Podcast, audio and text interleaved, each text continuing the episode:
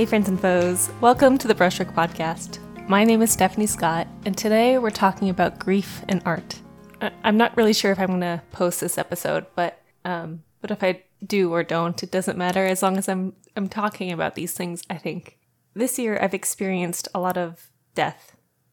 And I'm not going to name who died in my life and when it happened or anything like that, but I've I've experienced it over and over again in 2022 and it it's tough to make art when you're sad. It's tough to make art when you're grieving. And I I guess I want to talk about how I'm going about meeting my deadlines and things that I know I can let fall behind and how kind of grief has affected me and and kind of how I'm processing it through doing art. I don't have any notes written down for this episode like I normally do, so it might be succinct.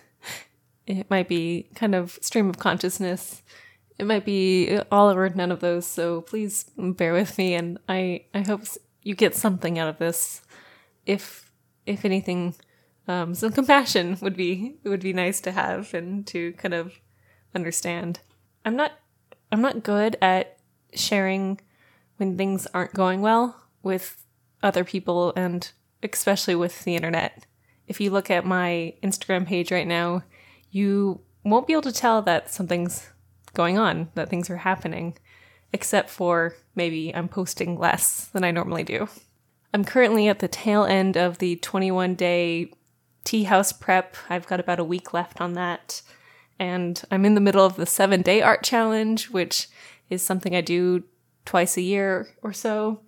And I'm and I'm dealing with, with loss and with grief. When I am in a state of sadness, when I'm in a state of grieving, of depression, of loss, I my vice is sleeping. I tend to oversleep. I'll take too many naps. Instead of doing my errand, I will sleep. Instead of doing chores, I'll sleep. And so when I am grieving, it's important for me to have meetings to go to. It's important for me to have friends to meet up with. It's important to go out for meals because otherwise I I get really stagnant and stationary.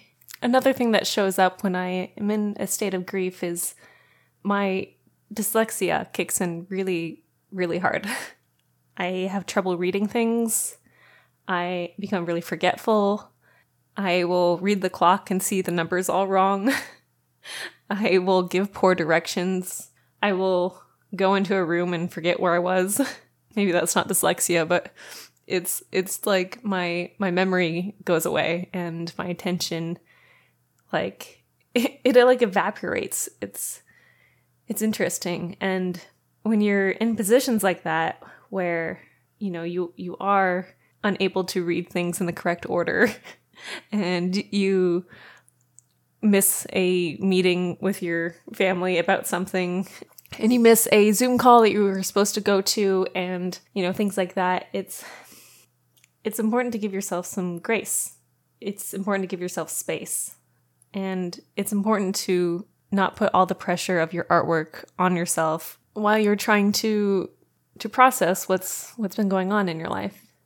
As artists, we have deadlines because we're running small businesses here and the work has to get done and you have to you have to deal with life continuing despite your loss.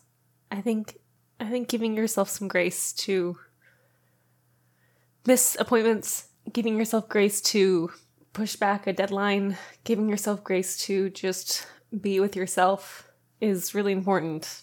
So basically what I'm doing today is I I had all sorts of things planned. I was going to stream, I was going to start a painting, I was going to feed myself.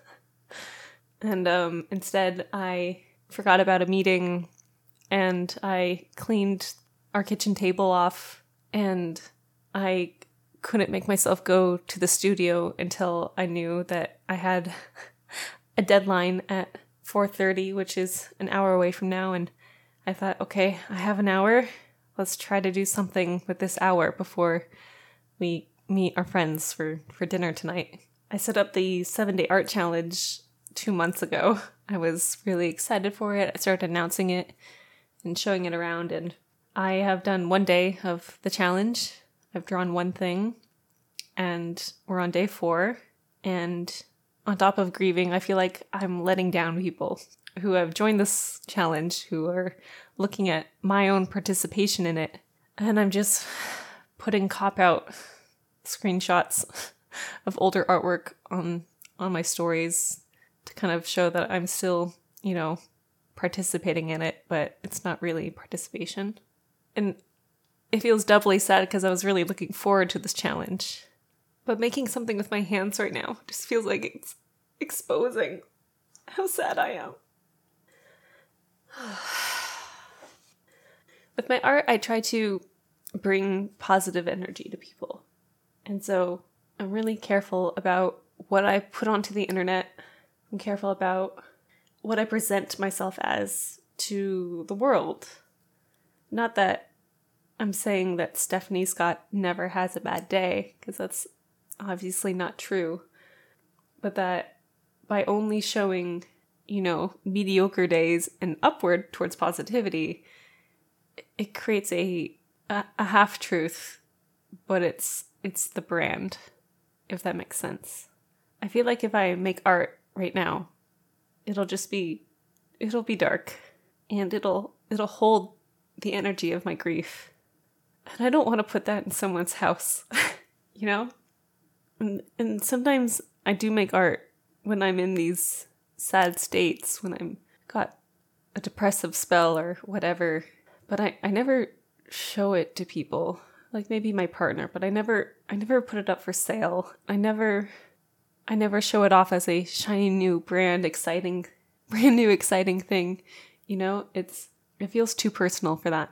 And the the other thing about posting about sadness on on your social media on your website or whatever is that people will ask you how you are i went to a movie recently with some friends there's like a group of 10 of us and i i haven't really said anything online about what's been going on in my life. And, you know, my friends who know me well were immediately texting my partner and being like, hey, Luke, is, is Stephanie okay? And for my friends, I appreciate that concern, that intuition they have about about living and but I don't I don't want that sort of reminder of sadness from you know my my followers or my clients when when they have a relationship with me about artwork. That's that's a boundary I want to keep where when people talk to me about my artwork, it's about you know the geometry and it's about the feeling of abstraction and it's about the technicality of brushworks and it's it's about the joy of painting and I, I don't want it to be about you know the, the sadness in my life or even like the extreme happinesses in my life, I I want to keep that private. And I don't really know how I got on this topic. It's a train of thought, but it's it's better to have that separation in my brain. And maybe that's what happens when your artwork becomes work as a business and not just artwork as your hobby. So, today, when I was supposed to have a meeting with a charity I'm working with, when I was supposed to stream on Twitch for the seven day art challenge when I was supposed to put the backing on several paintings for my upcoming art show and when I was supposed to answer some emails. And instead, I cleaned a little bit and was on TikTok for too long, which I never do. And uh, when I canceled plans with people and didn't really say why, I, I did those things out of, I guess, respect for my brain. and acknowledgement of what I'm capable of in this state. When you're an artist and you have deadlines, like an art show at a tea house coming up, and uh, you've you've stayed on track as much as you could, and then you know the thing happens and you get a little bit derailed. I'm finding that it's important to remind myself that I don't need to punish myself for not staying on track in these moments. That if I don't get the final painting done for this art show, it's okay because I have a big inventory of paintings just on the rack back there, I can pick something that I've already made, or I can order a print and have that framed, and that'll be perfect.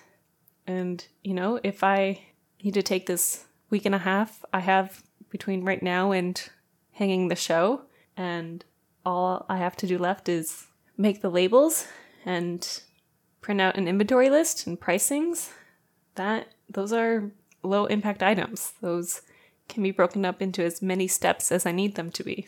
And if my seven day art challenge isn't as interactive as I originally wanted it to be from my on my end, that's that's okay because that's where we are.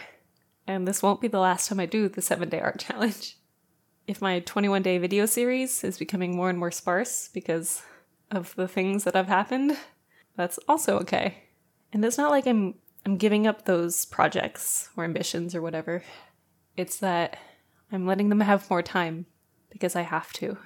On my to-do list for October and November, I have some commissions to do and I'm going to choose not to work on them until I'm feeling a little bit farther away from the grief because I want to give my collectors a product they really love that has all of the excitement and vitality and promise that I've you know given to them about what their art might look like and how they've seen other work that I've done in the past, the recent past at least, and and give them something really good. So I'm going I'm going to extend the deadlines. I'm going to send them a message be like, "Hey, things are happening in my life and I need a couple more weeks to do this." And I've I've never had a client say no.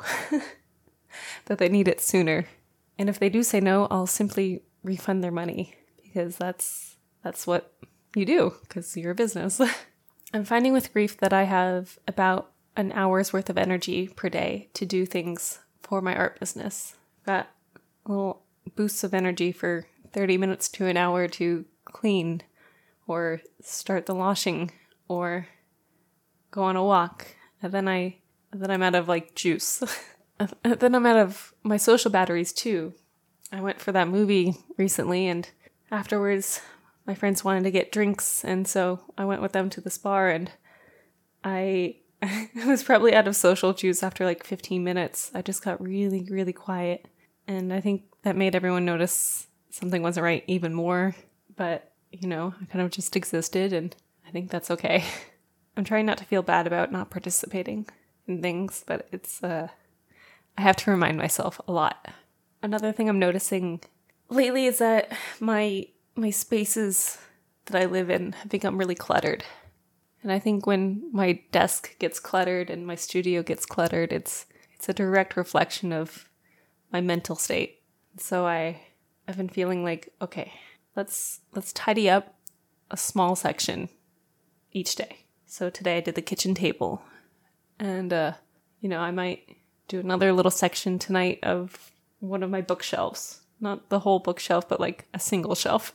And, uh, you know, throw away the trash and take out the recycle. Because I feel like when you have a clean surface, when you have a clean space that you're existing in and creating in, it leads for a better, better mental space to go with it. A few weeks ago, Nicole Baker, who's been a productivity coach for me, gave me a suggestion of getting a uh, like a, a little Pomodoro timer and setting myself, you know, 15 or 20 minutes to do a task and being done when the time was up. And I didn't really try it before the thing. but but I think I'm going to try it this week. I have a little timer. It's very cute. It's got a light on it. It's like a little box and each side has like 5 minutes or 30 minutes. And the the side that you set upward is the timer, which is fun. And I, I think I might need to do that to carry on, you know? And right now, my brain is saying we should definitely not post this episode because I don't want people to hear me like this. but I think as as artists, you we we got to be truthful with ourselves and as people and as a as a woman, I I feel like I spent a lot of years my childhood not saying things, not confronting my own feelings and I don't want I don't want to be like that anymore, you know? My boyfriend asked me something last night and he's like, "Stephanie, what's something you're looking forward to tomorrow?" And I said I was looking forward to streaming. I I didn't do that today. And I think I'm to I'm to try and do it tomorrow because I think it is good to interact with people. And even if it's a short stream, maybe just an hour, I think that'll be a good use of energy. It'll it'll feel right. Are you someone who has a lot of sketchbooks? Like do you draw or doodle or or just note take, make to-do lists and, and sketchbooks? I always have one sketchbook going, and it's where I tape in pictures I find from magazines or a postcard my pen pal might send me or my uh, you know chores list or things I'm thinking about and I have I have my main my main journal and sometimes I paint in it sometimes I draw in it not not usually though but occasionally it's fun I also have a second journal and where I might go through one sketchbook every eight months or so, this other journal I've had for seven or eight years. And this journal is my grief journal. A- anytime something tragic or really upsetting happens, I I pull out this specific journal and I write the date and I write what's happening and what I'm feeling like and I make little drawings and sketch and sketches and whatever and I take a pause from my normal one and I write in the grief journal for as many days as I as I need to. And at, at some point you do stop feeling sad. And at that point I'll I'll put the grief journal away and I'll go back to my normal sketchbook. And even if I have lingering feelings about whatever event has happened, I I won't pick up the grief journal again. I'll I'll let it be it, it kind of exists in the moments of sadness. And I almost never go back and do it and look at it and read it.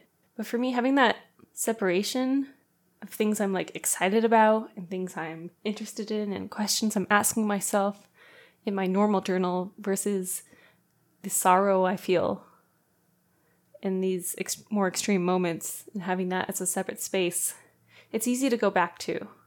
It's easy to let the grief go when I put it in that separate space. My my mother recently sent me a bunch of photos and videos of the thing and, and it's in our little group chat and I I went to ask her about something and then I saw those pictures again and I just started crying.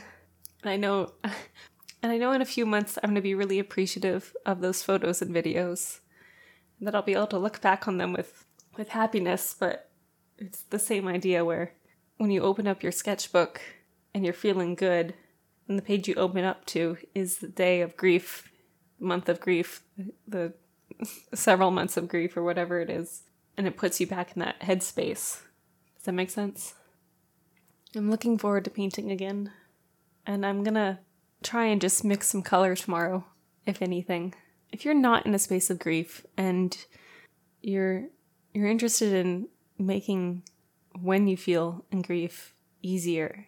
I did this exercise as part of the Get Productive program, and I didn't realize how valuable valuable it would be. dyslexia again. Um, until I started feeling like this. But the exercise was to write down a list of things that help you relax and bring you happiness, whether you're at home or you're with somebody else or you're, you know, it's sunny out or it's raining and you get to go outside, to, to write down this list of things you can do to help boost your spirits. It's been really nice because I think, at least for myself, that when I'm feeling sad, I don't, it doesn't occur to me to go on a walk. It doesn't occur to me to make plans for tea with my best friend. It doesn't occur to me to call one of my parents and just chat with them. But when I when I the thing happened, I I happened to like catch wind, so to speak, and I had a I had a about 40 minutes where I was like feeling good and I pulled out that list and I just planned as many things as I could into my calendar of things that felt good. Not like I was packing whole days full of like uh, walk and then friend and then read and then skate and then blah blah blah. It was like, okay, one of these each day. One of these is go meet your friend for dinner.